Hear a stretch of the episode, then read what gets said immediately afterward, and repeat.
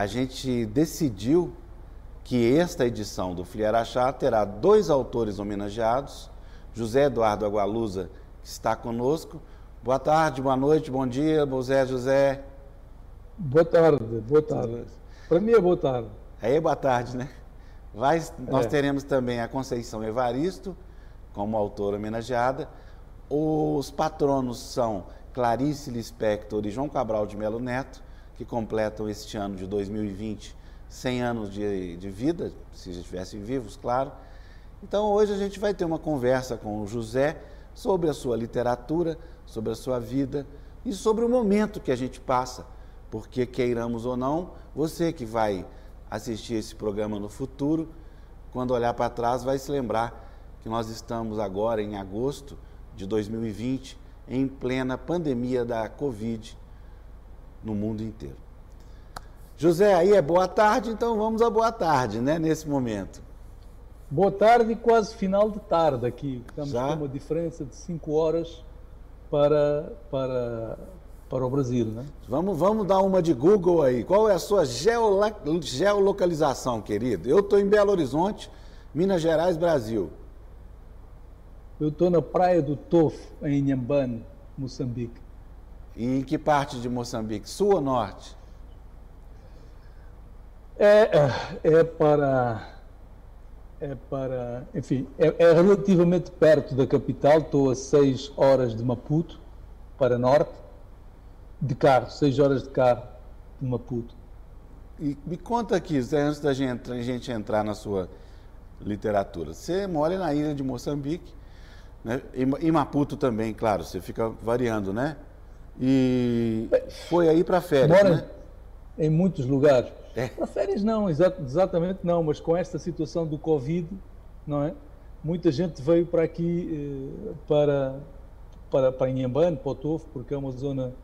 Primeiro, agora aqui, inclusive, é território livre de Covid, não há nenhum caso ativo do Covid agora aqui em toda a província. E nunca houve nenhum morto.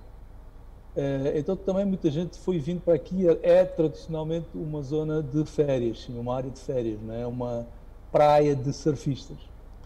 Fazendo uma, retrospectiva, fazendo uma retrospectiva, você chegou aí há pouco tempo, você ficou cinco ou seis, cinco meses confinado em Lisboa, é, não foi isso? Foi isso mesmo. Foi. E foi você... isso mesmo, é, porque era muito difícil.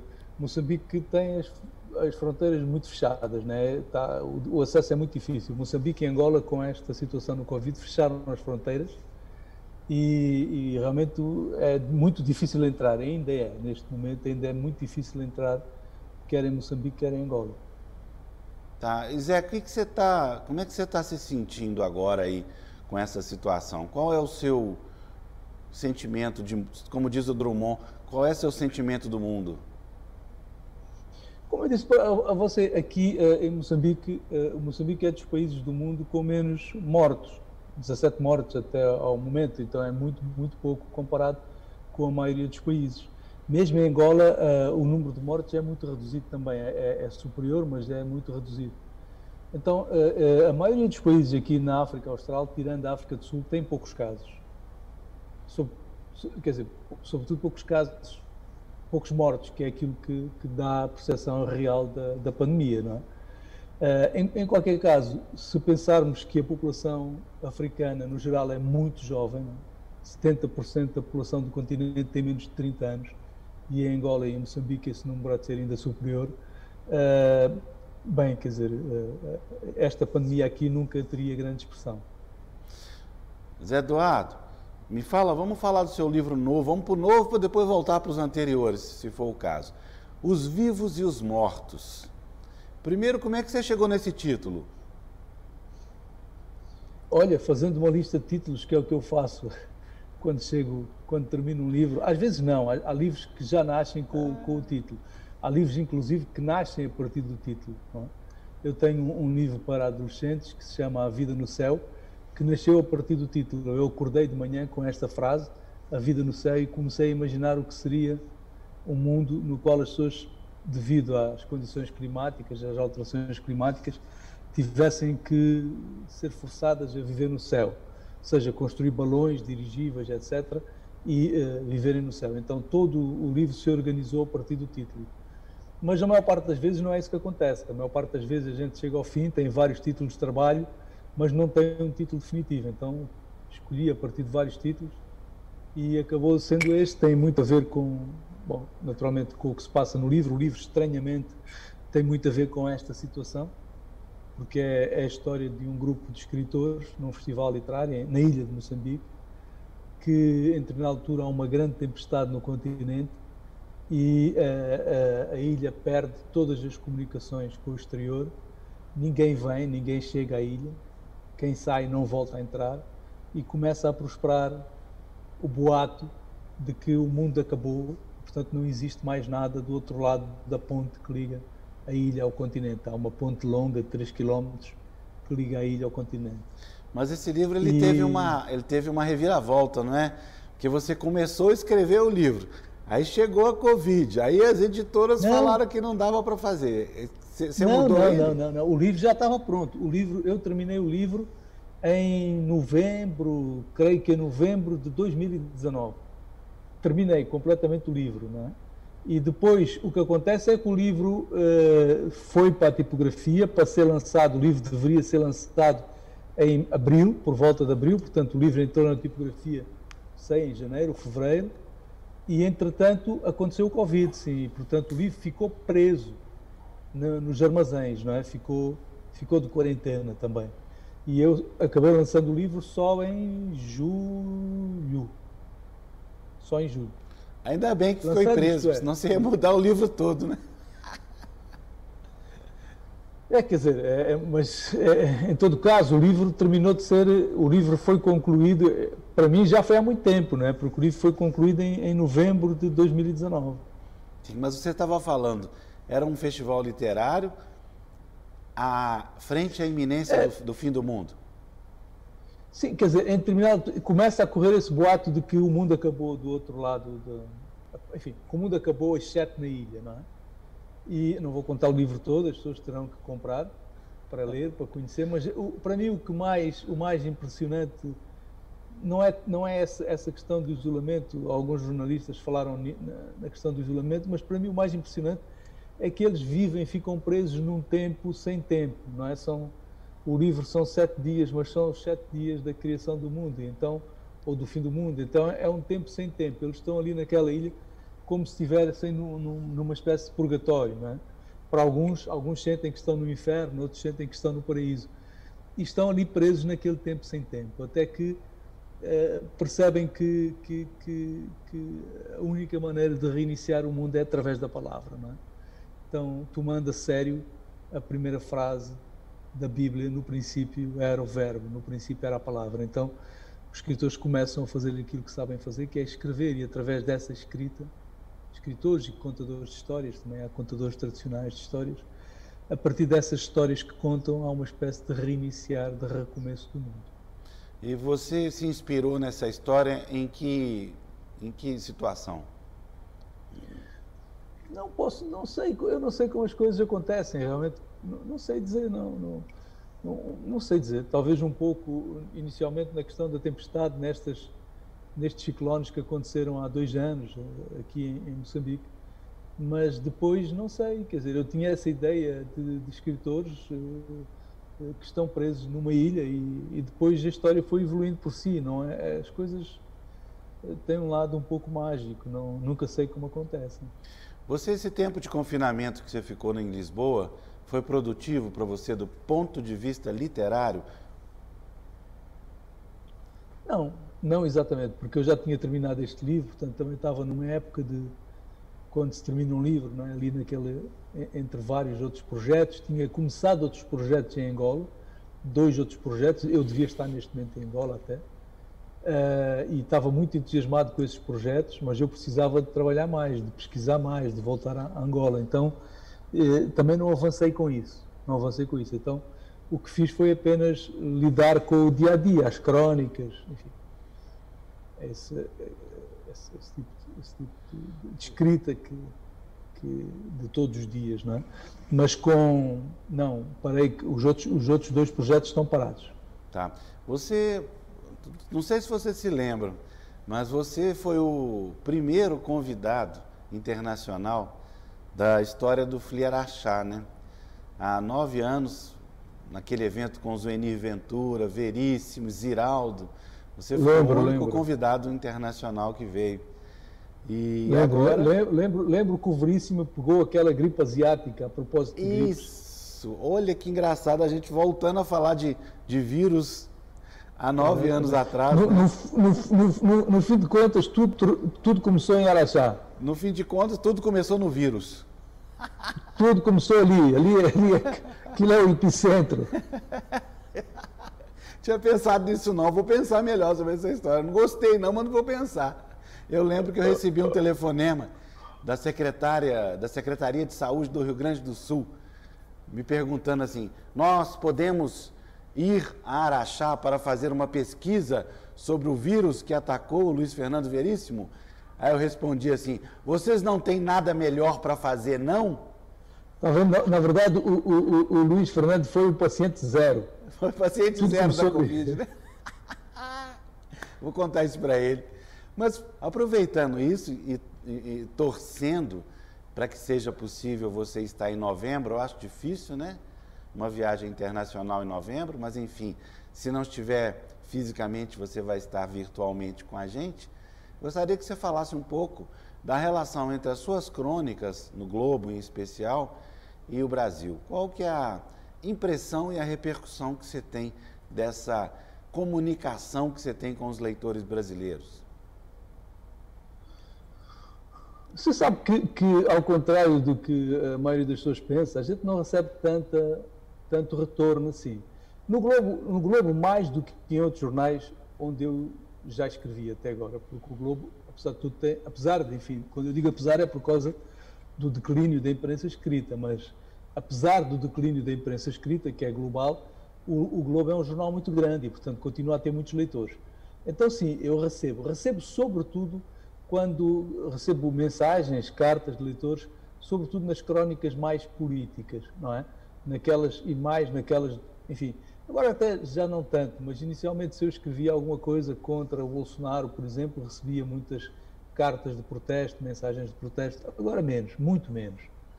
Mas uh, é um pouco frustrante porque às vezes nós escrevemos, temos aquelas crónicas que gostamos mais, que não são necessariamente não são políticas, mas são, enfim, às vezes mais poéticas, mais líricas, e essas cartas, curiosamente, não suscitam tanto, enfim, pelo menos tanta reação. Não quer dizer que as pessoas não gostem, mas as pessoas mais facilmente escrevem para dizer que não gostam do que para dizer que gostam.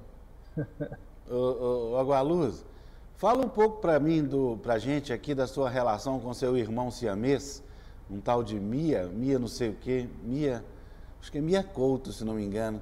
Como é que é a sua, sua, sua história com sua relação com ele? Conta um pouquinho da sua da amizade que você tem com Mia. Eu conheci o Mia, não vou dizer há quantos anos, já foi há muito tempo. Quer dizer, eu não sou bom, não tenho muita memória, mas lembro que eu tinha escrito uma. Eu fazia recensão literária na altura, crítica literária, numa, num, num jornal português, no Expresso, o Semanário Expresso, que existe até hoje, é um, enfim, é um jornal importante em Portugal, e eu fazia crítica literária, sobretudo de, de livros de literatura africana. E eh, eh, li, nessa altura, o primeiro, chegou até mim, o primeiro, a edição moçambicana do primeiro livro de Miyakoto, que é um, um livro de contos, e eh, para mim aquilo foi uma revelação. Isso eu lembro muito bem, que foi ler aquele livro foi uma coisa foi, foi realmente foi uma, uma lhe impressionou muito. Foi uma. Não, não lembro o que escrevi, não tenho ideia, mas o Mia deve ter gostado porque ele falou com uma amiga em comum que organizou um almoço para nós, para nos conhecermos. E até eu, eu tenho fotos desse almoço, portanto, até, até hoje tenho essas, guardadas essas fotos. E, e pronto, e ficámos amigos. A partir dessa altura ficámos amigos e nunca mais uh, deixámos de comunicar e fomos, enfim, ao longo dos anos também, aprofundando essa amizade. Mas foi assim que nos conhecemos. Foi porque eu escrevi sobre o primeiro livro de contos do, do Miyakoto. É, mas você não está querendo contar as histórias que você fica fazendo é, assinando um autógrafo para ele aqui agora, porque, pessoal, vou contar. Ele é confundido com o Mia. Aí, quando tem em restaurante ou em algum lugar público, ele vai lá autografa os livros como se fosse o Mia Couto. Até que eu descobri que o Mia Couto também autografa como se fosse ele, entendeu? É, porque às vezes é, é, é às vezes é, é, bom, né? Eu tenho essa história, já contei para você uma vez, estava com uma amiga no restaurante em Lisboa, e, e almoçando, e no fim do almoço, tínhamos comido muito e bebido ainda mais, e no fim do almoço o, o proprietário do restaurante veio ter connosco dizendo, olha, não se preocupe com a conta porque já está tudo pago. Uh, você não reparou, mas entrou aqui um senhor que, disse, que me disse que você é um grande escritor de língua portuguesa e ele fez questão de pagar o seu almoço. Eu disse, bom, ok, ótimo, mas como é que eu posso fazer para agradecer? E ele disse, ah, se você, eu acho que você mora aqui perto e que você vem muito aqui, então se você puder passar por aqui amanhã, ele diz que vai deixar um, um livro seu para autografar. E no dia seguinte eu passei e uh, era, salvo erro, o último voo de Flamingo do, do Miyakoto, que naturalmente eu autografei, porque já tinha comido o almoço, então autografei e este senhor há de ter o livro do Mia autografado por mim. E aconteceram situações semelhantes, muitas vezes na, na, na feira do livro, nas feiras, do, de, de, nas feiras literárias, nas feiras de livros, também acontecem situações assim. Pessoas que vêm ter comigo com livros do Mia, tem uma assim que, um sujeito que apareceu na Feira do Livro de Lisboa e, e passou-me um livro do Mia e começou a ditar, porque há pessoas que ditam, não é? E começou a ditar, olha, Escreva aí para o meu grande amigo Bartolomeu, lembrando os tempos antigos de luta e tal. E eu comecei a escrever, mas a, a meio arrependi-me e disse: Olha, eu tenho que ser sincero consigo, a verdade é que eu não sou o Miyakoto. Aí ele parou um pouco e disse: Oh, não faz mal, eu também não sou o Bartolomeu.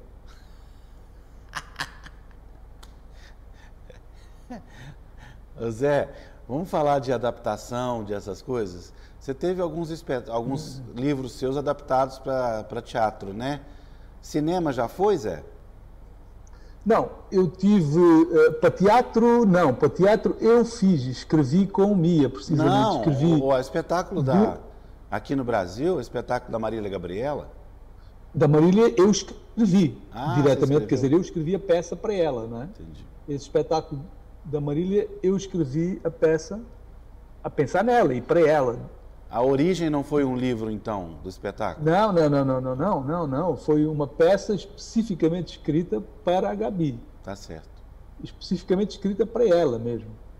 Depois eu escrevi mais uma peça. Antes disso já tinha escrito uma peça sozinho e no meio, entretanto, depois escrevi mais três peças com Mia. É. Dessas peças, nós depois pegamos nessas três peças transformámos em contos e fizemos um livro que está publicado também no Brasil, chamado O Terrorista Elegante. Que está publicado na Tusquê, no Brasil. Na Tusquê, no Brasil. Ah, já, mas já é. Já, já é possível ser acessado, ser comprado. Claro, já, claro. sim, tem um ano, um ano e pouco, né? já, já foi lançado há mais de um e ano. Sua... Nós fizemos o lançamento. E você teve experiência com, com dramaturgia? Você já fez alguma peça pessoalmente, alguma coisa assim? Se, se como ator? Não, não, não, não, não, não, não. Não, não, isso nunca, nem, nem faria. Não, isso não. Mas já me divirto muito a escrever. E depois, adaptação para cinema, uh, havia vários projetos, neste momento também há alguns em curso, mas o único que foi para a frente e está feito, já tem uns anos, é o, o Vendedor de Passados, que o Lula Buarque o Lula Buarque de Holanda uh, adaptou para cinema com o Lázaro Ramos no papel de Félix, de, no papel principal de vendedor de passados. livro, tem já né? alguns anos, né, que saiu esse livro. Isso já tem alguns anos, sim, tem cinco anos, vai fazer cinco anos, creio eu. E, e agora há outros projetos em andamento. Há um projeto das mulheres do meu pai com um diretor português que está em andamento e, e eh, também um, um, diretor francês que mostrou interesse, não um diretor, um produtor francês que mostrou interesse, e está a avançar, já assinou um primeiro contrato, para a adaptação da teoria geral do esquecimento. Tá. Vamos falar um pouquinho agora da relação do Brasil com, a, com Portugal. Uh, os autores portugueses são muito bem recebidos e, e, e vamos dizer, vendidos é, satisfatoriamente aqui no Brasil. Por que, que você acha que a relação inversa não é proporcional? Os autores brasileiros serem também conhecidos em Portugal? É, creio que você está dizendo não apenas de autores portugueses, mas de autores africanos de língua portuguesa também, não é? É. Claro. Porque, bem, eh, também eu, o Mia, o Onjaki... Sim, eu digo autores que escrevem em língua portuguesa. Exatamente. Eh, sim, que circulam hoje, circulam bastante bem no, no Brasil, inclusive tem autores como o Walter Ugumem, que é muito mais conhecido no Brasil do que em Portugal, não é? E vende muito mais no Brasil do que em Portugal. Então, esse é um fenómeno recente, é um fenómeno que tem 10 anos, talvez, não é? No máximo. Eh, essa, essa entrada de autores de língua portuguesa no Brasil. Uh, o inverso já, já, já, já foi importante, quer dizer, já, já autores, os autores brasileiros circularam muito, tanto em Portugal quanto em Angola e em Moçambique. Uh, vamos dizer, nos anos 50, Jorge 60, Amado, 70 ainda. Né? Jorge Amado, mais os clássicos. Jorge Amado, evidentemente, uh, o Rosa, Graciliano, toda esta gente foi muito lida. E no caso de Angola, esses autores, inclusive cronistas também, não é? Uh, contribuíram muito para a formação da própria literatura angolana, não é? O, o, o Landino Vieira, que é um dos maiores nomes da literatura angolana, é um filho direto do Rosa, não é? Então, tem isso, tinha isso. Depois houve uma quebra após a independência, com a, o desaparecimento das livrarias, com o desaparecimento das editoras em Angola, essa, essa ligação quebrou-se e não se refez nunca mais. No caso de Portugal, não, porque no caso de Portugal os autores brasileiros continuaram a entrar e entram até hoje. Agora, não vendem. Não é? O problema é mais esse: as editoras portuguesas não têm conseguido fazer com que esses livros encontrem os seus, uh, os seus leitores. Mesmo autores que poderiam vender muito, que, venderam, que já venderam muito no Brasil, não é? é, como o Ruben Fonseca, por exemplo. Rui Castro, não, Rui Castro não, não, não até escreve no público e ainda assim vende pouco. Quem? Quem? Rui Castro. O Rui Castro, sim, o Rui Castro. O... Mesmo o Veríssimo, como é que o Veríssimo não vende, não é? Como é que o Veríssimo não vende? Eu não entendo, não, nunca consegui compreender isto, não, não entendo até hoje. Acho que, de um lado, há um mau trabalho das editoras portuguesas, que não estão a conseguir fazer isso, porque tenho a certeza que existe público para esses, para esses autores, ou para alguns desses autores. Uh, Agora, eu, eu, tenho uma né? opinião. Será que esse trabalho inverso, né, aqui no Brasil, você não acha que ele foi muito impulsionado pela participação dos festivais literários pelo Brasil? Sem dúvida alguma, com toda a Quantos certeza. Quantos festivais Esses... você, já, você já veio aqui no Brasil? Repara, esses festivais literários fizeram muito por todos os autores, por todos, não é? pelos brasileiros também. É? Ou seja, com toda a certeza, o número de leitores aumentou muito ao longo destes últimos 20 anos. Não é? Uh, e mais, esses leitores se sofisticaram muito. Ou seja, você vai tendo leitores agora no Brasil, mesmo em localidades mais remotas, vai tendo leitores sofisticados, que sabem ler, não é? Que leram muito. Isto é, é novo no Brasil, é uma coisa nova. Então, sem dúvida nenhuma, os festivais literários fizeram toda a diferença, sem dúvida nenhuma. Eu, se você, eu já viajei o Brasil quase todo, só, só com os festivais literários. Quase todo. Quase todo. Eu não conheço algumas cidades do norte do Brasil, Roraima, e, mas uh, uh, do, do, sul ao norte eu viajei quase tudo. Mas o que está acontecendo. Quase, sempre através. Mas, agora, Luz, o que está acontecendo hoje, pelo menos na minha percepção, me ajuda aí se, se tiver errado, é que também em Portugal, não sei nos países de África, da África, é, tá acontecendo muitos festivais literários. Eu estou com uma a parceria com a The Book Company, né, o Tito e o, e o Paulo, eles estão fazendo festivais por toda a região ali da. São festivais pequenos, não é? Muito pequenos, não têm comparação com a maior parte destes festivais que acontecem no Brasil. Eh, em Portugal há dois festivais eh, mais ou menos relevantes. Este de, que eu ajudei a criar né, em Óbidos, não é? E o outro onde você esteve já, creio que já esteve, das correntes de escrita, não é? Sim, sim, sim. Mas eu tive mais e, em Óbidos, né? Depois existe, por exemplo, no Porto, eu este ano sou curador do, do, da Feira do Livro do Porto. Então, a Feira do Livro do Porto também tem trazido autores, e também tem trazido autores brasileiros, até inclusive uh, uh, com bolsas de criação literária. Uh, que, que, portanto, os autores podem permanecer, um, não sei se é um mês, no, no Porto, com uma, com, enfim, com, com, no, em apartamento, num apartamento muito bonito. Portanto, existe também, eu acho que a Feira do Livro do Porto também tem algum interesse. Depois existem pequeninos, muitas coisas, algumas, também não são tantos, mas são muito pequenos. Bom, também Portugal não é um país tão grande assim, não é? É, claro, tem que guardar as proporções. Mas também existem grandes diferenças entre a, o tratamento governamental à leitura no Brasil e em Portugal. Não preciso dizer, né? Não é só isso. A Portugal, é, assim como outros países da Europa, tem, Isso, vê a leitura uma, de uma coisa, forma diferente. Tem uma outra coisa que não se fala muito, por exemplo, que eu, que eu dou conta nos países do Norte. Quando você vai aos países do Norte da Europa, que são países esses muito desenvolvidos, não é? você assiste uma coisa interessante, que é, é, é as editoras são normalmente muito pequenas e vendem muito pouco. Na Suécia, na Dinamarca, na Finlândia, na, todos esses países. E aí você pergunta porquê? Sabe porquê? exatamente de, porque, porque são países muito desenvolvidos, tão desenvolvidos que as redes de bibliotecas públicas deles são muito boas. Ah. Então as pessoas não compram livros, porque as pessoas podem requisitar o livro na biblioteca, ficar com o livro em casa, enfim.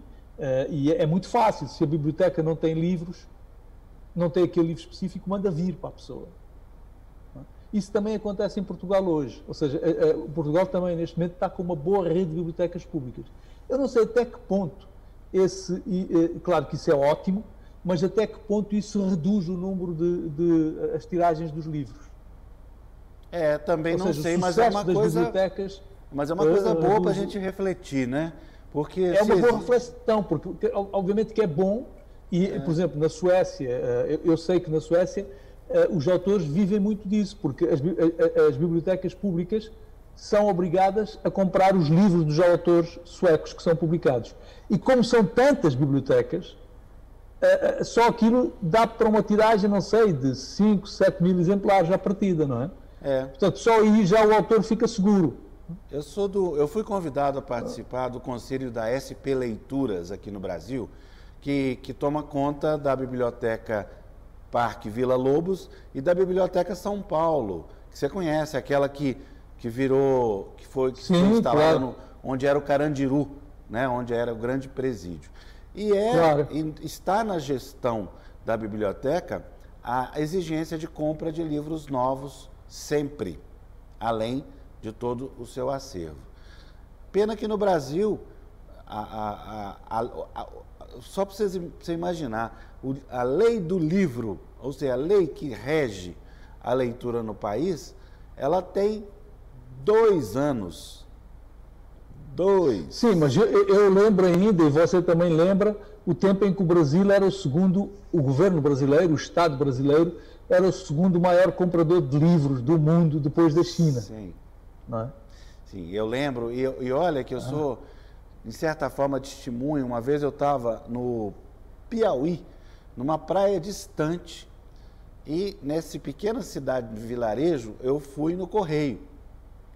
Quando eu cheguei no correio para entregar uma carta, aqueles correios antigos, uma sede de correio, e eu vi no canto várias pilhas de livro eu perguntei o que, que é aquilo. Ela falou: esses são os livros que o governo compra e que vão para aquela escolinha lá do final do Piauí. É verdade. Imagina. Não, o Brasil, vamos dizer também, aí é preciso reconhecer e, e, e não é, e tirar o chapéu ao, ao, aos governos do Lula, porque isso foi uma iniciativa dos governos do Lula e realmente ele, ele conseguiu essa proeza extraordinária de criar bibliotecas nos lugares mais recônditos, não é? pontos de leitura, etc e, e, e, isso provavelmente ajudou também a transformar o Brasil, não é? é uma pena que tenha desaparecido, não é? Que isso tenha desaparecido, porque eu acho que isso iria realmente transformar o Brasil.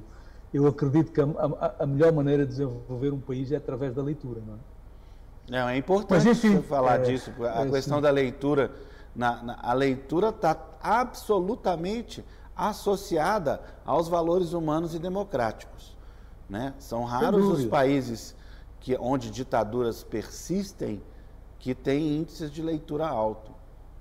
Não, e desenvolvimento, quer dizer, não é, estávamos a falar dos países do norte da Europa, não é por acaso que esses são os países mais desenvolvidos, não é? Do ponto, do ponto de vista, de, de, sob qualquer ponto de vista, não é? de, de, justiça, de igualdade, etc, etc. São, são também os países onde se lê mais. São também os países onde se lê mais. Enfim, uh, enfim aqui, aqui nos nossos países, aqui em África, também temos um longo caminho a percorrer, porque não temos nada, não temos pouco, há pouquíssimas bibliotecas públicas, poucas livrarias, poucos espaços de leitura, então uh, isto, está tudo por fazer, na verdade, não é? É, mas a, a África, com uma população é, muito nova, torna-se 10 vezes, 20 vezes mais importante políticas de leitura mais eficientes para sem atrair dúvida, esse público para a leitura, né? Sem dúvida. E as pessoas têm muita vontade de ler. As pessoas querem muito ler. Uh, uh, não conseguem porque os livros estão, têm um preço impossível, não é? A última vez que eu lancei livros em Angola, o ano passado, uh, eu assisti a uma coisa que me comoveu imenso, de, de ver jovens que vinham ter comigo às vezes três, quatro, às vezes cinco, com o mesmo livro para eu autografar. Então eles não podiam comprar o livro, porque o livro era muito caro. O que é que eles faziam? Eles juntavam-se, três, quatro, cinco, para comprar um livro. Depois eu autografava o livro para os cinco e esse livro ia circular por eles. Coisa bonita, hein, José? Co coisa bonita, coisa, coisa bonita. bonita. A mim me comovia muito, mas ao mesmo tempo também sou franco, me deixou muito indignado. Quer dizer, como é possível não que o Estado não apoie, não é? Que as, as, próprias editoras, às vezes, às vezes editoras portuguesas que vendem, o livro não está não está editado em Angola, então elas vendem para Angola e, e, abusam no preço, não é? Quer dizer, de uma forma, a meu ver, totalmente imoral. Como é que acontece? Aí também já vai uma curiosidade da minha parte, José. Essa, essa, esse monte de línguas que tem em Angola e Moçambique, como é que ela, elas se, se comunicam de forma escrita também?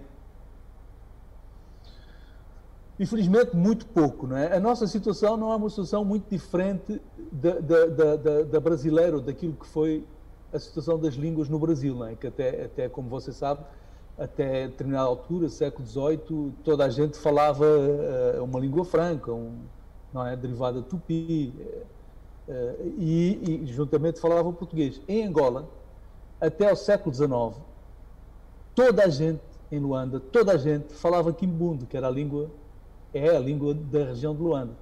E tivemos até jornais uh, escritos inteiramente em quimbundo.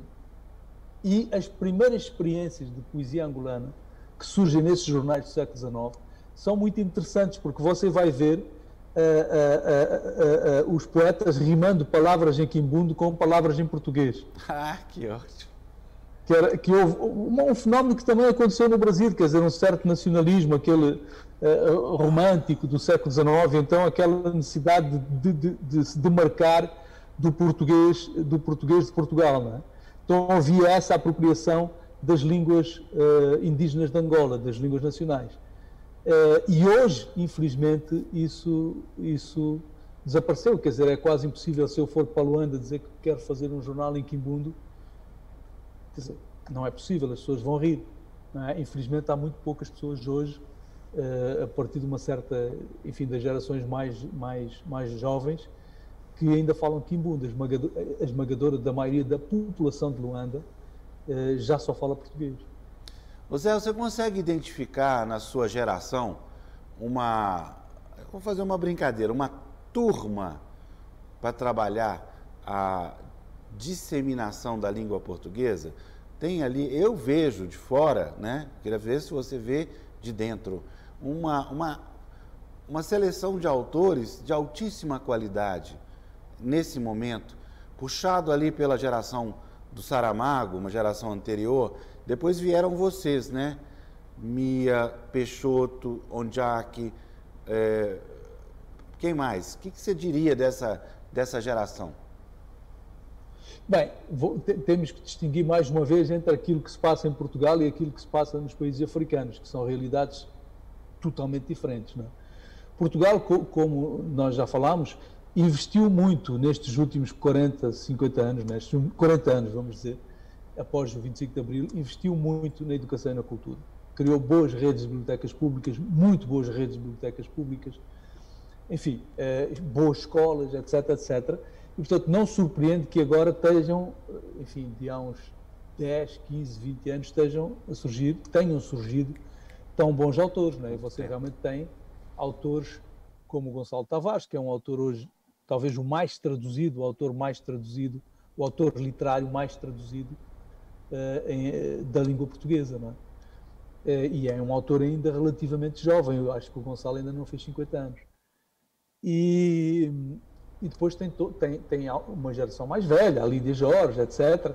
E depois tem todos esses eh, mais jovens que você falou, desde o, desde o, o, o, o Peixoto, enfim, a Patrícia Reis, tem, tem, tem muitos nomes. No caso de, dos países africanos, é uma situação mais complicada, né? porque não houve esse investimento. Então você tem alguns autores da geração do MIA, é? da minha geração, depois tem um, um hiato grande, grande, e uh, uh, recentemente, no caso de Moçambique, começaram a aparecer uma série de poetas jovens muito interessantes, com uma editora nova formada por um, um poeta médico em Maputo, que começou por iniciativa própria a publicar autores jovens e de repente apareceram bastantes autores, mais uma vez poetas, alguns deles com bastante qualidade. Em Angola também aconteceu, também aconteceu, também há realmente uma, uma geração mais nova, vamos dizer, com 30 anos, sobretudo na poesia com, com, com, qualidade e também na ficção. Vamos dizer, em, em, em, Moçambique não existe quase ficção, tirando o Mia, enfim, eh, a Paulina Ciziano, o, Ungolani, depois não há, não, há, não há muito mais. Mas em Angola tem, em Angola tem autores uh, agora mais jovens escrevendo também ficção.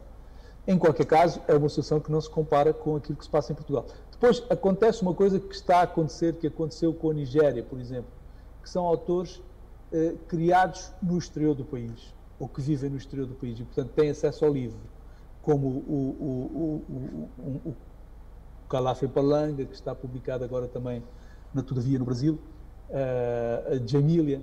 Então tem alguns autores angolanos que já, que já são, ou, ou, ou vieram bastante novos para Portugal, ou já cresceram, nasceram em Portugal e, e, estão a aparecer agora. E eu acho que esse fenómeno vai, vai crescer, vai ficar mais forte. Você acha que a, a questão das redes sociais melhorou, contribuiu para a disseminação das literaturas, ou, ou aí tem uma, uma dificuldade técnica na história? Porque às vezes atrapalha, não, né? Contribui. Não, não, eu acho que não, acho que não, acho que ajuda a divulgar muito, não é? É o que estamos fazendo agora. E, portanto, uh, sim, ajuda, ajuda muito na divulgação, muito, muito, muito, muito. Não tenho a menor dúvida em relação a isso. Ajuda, ajuda a criar leitores, porque também há, há, há círculos de leitores que se organizam através das redes sociais, não é? E, portanto, uh, uh, ajuda muito, ajuda muito. Até, até vou dizer o seguinte, quer dizer, esse fenómeno que foi o desaparecimento da crítica literária tradicional na imprensa escrita, é?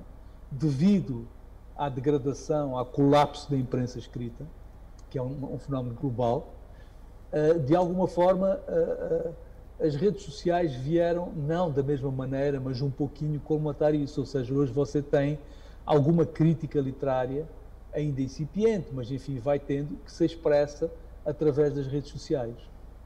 E como é que você pessoalmente lida com elas? Com a crítica.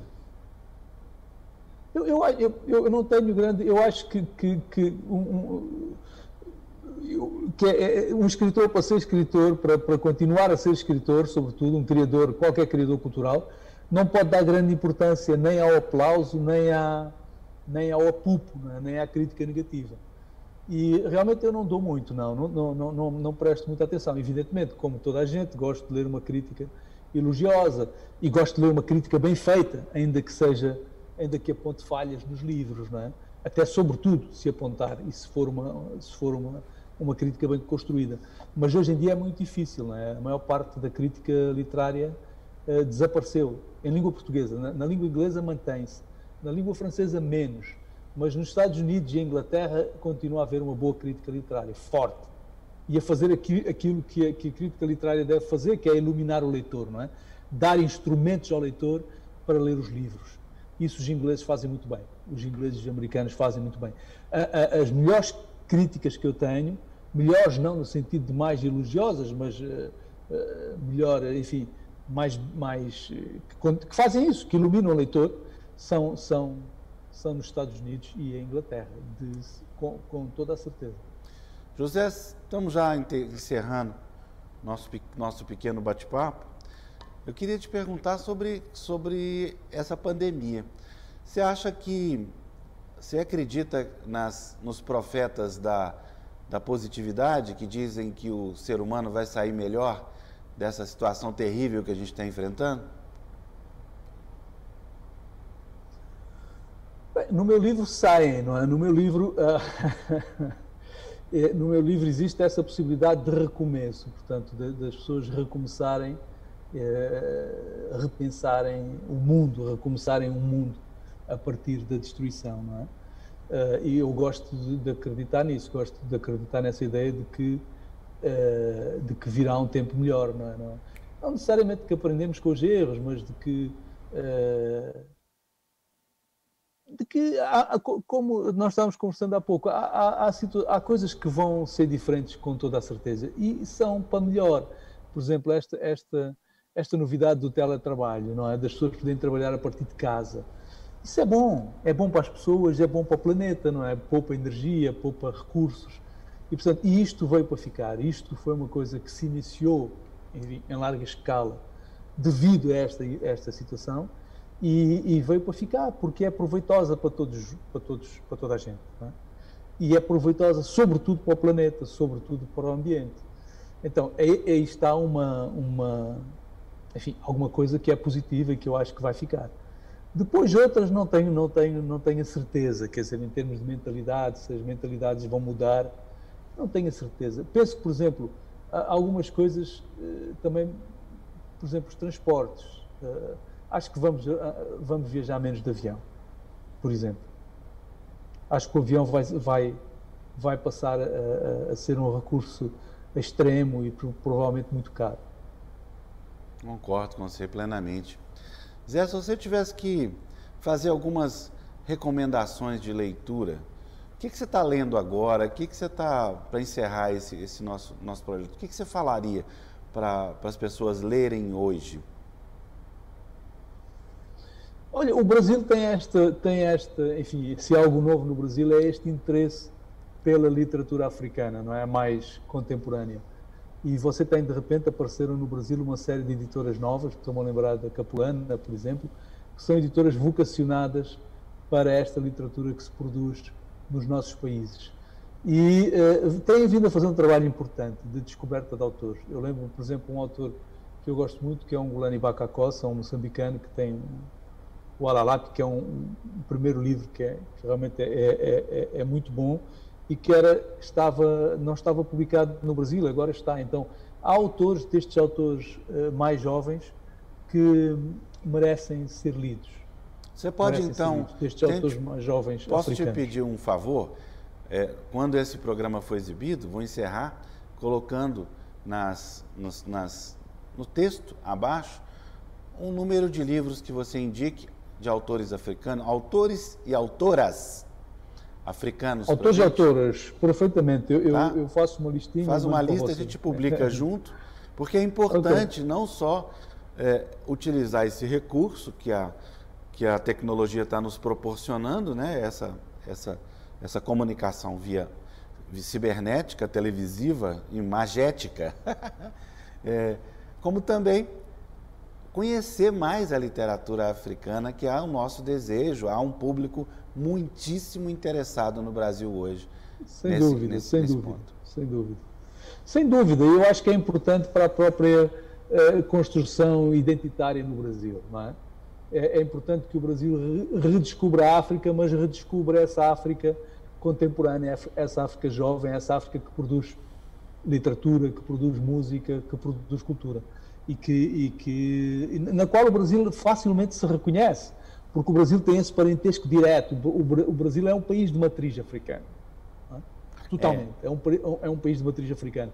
E, e, quando um brasileiro viaja até Angola, quando desembarca aqui em Maputo, eu acho que a maior parte dos brasileiros sentem imediatamente isso, essa ligação. É uma ligação muito mais profunda do que aquela que liga o Brasil à Europa, por exemplo, a Portugal. Sem dúvida. Zé, muitíssimo obrigado, querido. É, como eu disse, obrigado. Tomara que seja possível você estar conosco em novembro, mas já considerando que seja difícil, falaremos por esse instrumento aí que, que a tecnologia nos lançou, que é a imagem e a voz. O Fliarachá vai acontecer em, entre 28 de outubro e 1 de novembro. E muito obrigado por ter aceito a condição e o nosso convite de autor homenageado. Obrigado. Grande abraço a todos. Igualmente.